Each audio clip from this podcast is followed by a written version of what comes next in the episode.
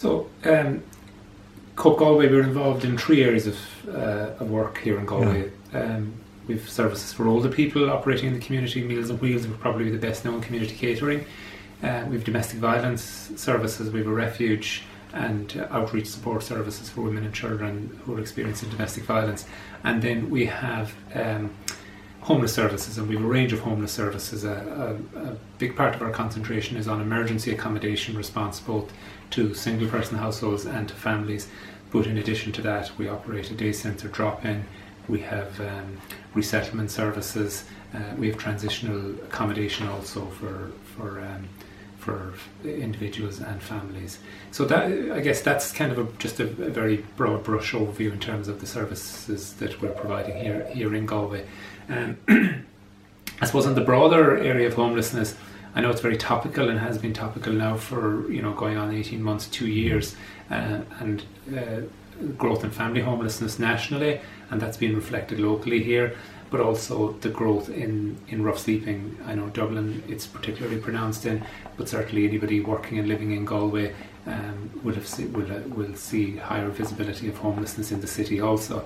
Uh, what are the factors that are contributing to it, and I suppose what are the challenges in terms of addressing it? Uh, looking at family homelessness, um, really for the past three years or so, we have seen um, just a growth in the number of families uh, losing their housing, losing their accommodation, and actually in need of emergency accommodation.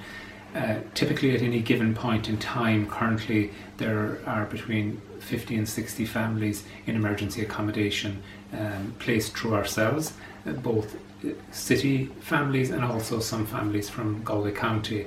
Um, factors that have contributed to this situation, uh, I guess, um, the house, the whole housing area has become so tight, and they, there wasn't a significant overhang of undeveloped housing in Galway. So as demand continued to eat up what was available, undoubtedly people were going to get squeezed out of it. We have seen a lot of uh, families coming to us because the properties they were living in in the private rented sector were being sold. Um, so they were getting notice to quit because properties were being sold uh, vacant of tenants. Um, and when they challenge when they were then coming into that situation was actually finding housing to move, to move out of homelessness and, and move into and, and that's been particularly difficult uh, for reasons of scarcity of housing and then by extension affordability um, what does that mean on a day-to-day basis it means there's a very notable reliance on bed and breakfasts and hotels in the city in the same way that's well publicised in respect of Dublin where there are families we're placing them in B&Bs and in hotels uh, unfortunately, in, in, in a, notable proportion of those families are having to remain there for extended periods of time simply because of the, the, the difficulties in, in finding housing. Um, I guess on a positive note, what we have seen is the number of the families we've been working with getting social housing allocations has certainly increased than what it was previously out of necessity. But the, the difficulty there is that, that actually that, that isn't able to keep pace with what's required. The private rented sector continu- continues to be an option. Our experience is that um, people, if, if families, particularly if they secure it, it's through through contacts, personal contacts. So somebody who knows somebody and they'll come by it. What we're finding is just with the scarcity of it, generally uh, and the fact that there's such demand on it that a lot of the families we're working with really aren't figuring because they first of all if they're reliant on rent subsidies in the form of housing assistance payment then th- there are upper limits in relation to that. Now there's I suppose the housing assistance payment scheme does allow some flexibility. There is a 20% uplift which gives give, does give some some scope to be able to compete uh, and furthermore, if there isn't a strict adherence to top ups being paid, so in other words, if, if somebody wants to put some of their income towards it, their, their other income towards it, they can do that, although that's not always a sustainable situation either because people have to live, they have to eat, they have to pay their bills, etc. And if they, if they overstretch themselves in terms of covering rent, but even with that, just the, the, rents are continuing to climb, and, and as I say, there's just such a scarcity of housing. So that's on the, I guess, on the family's side. Um, ongoing challenges um, in terms of dealing with that on a day-to-day basis. For the families themselves, I think it's a, it's a particularly difficult situation in that children are growing up in settings that are not home settings. They don't have access to good dietary, you know, good facilities and facilities in order to, you know, I suppose good dietary practices and uh, being able to home cook meals. Uh, a reliance on takeaways and on, on coffee shops and restaurants.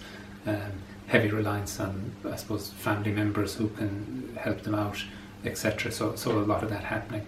On the single side, I guess the most visible uh, and traditionally always would have been the most visible manifestation of homelessness is street homelessness and rough sleeping. And certainly in Galway, um, going back really to late summer, early autumn 2016, in that period, uh, it's become a notable feature in Galway.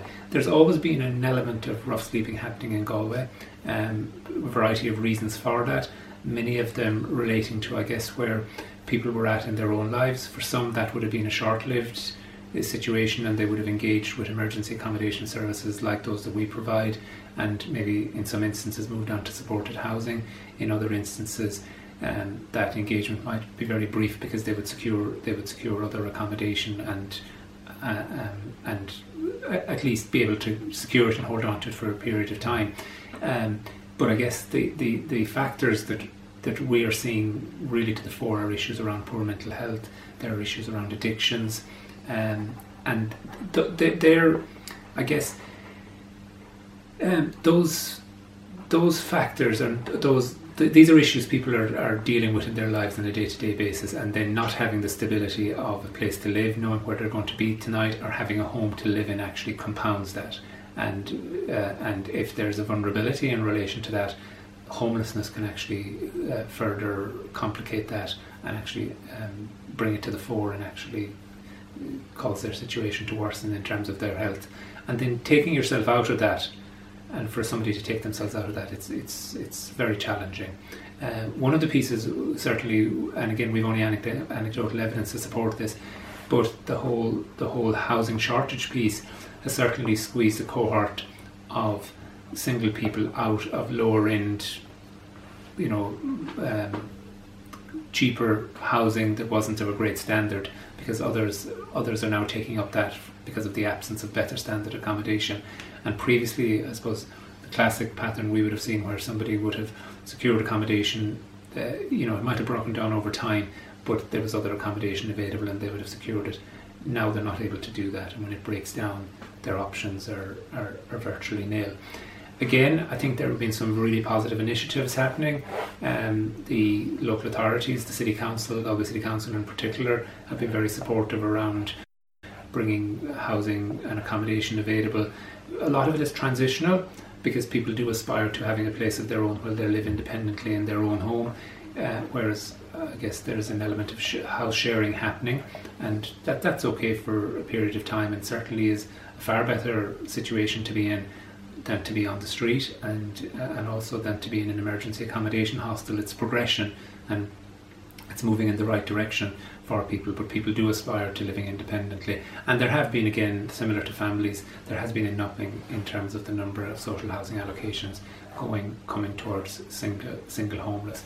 In the broader picture, really, I guess the solution to this is more social housing and the rebuilding Ireland strategy and the I suppose the broader government policies are um, they have targets set in relation to it, and I know they, they, they reviewed those targets late in 2017, and they actually, uh, while the overall numbers of properties and or the number of houses and homes they wanted to bring on stream remain the same, the proportion of them that would be social housing versus being drawn from the private sector, they re- they revisited that and increased the number from the, for social housing, and that's certainly to be welcomed.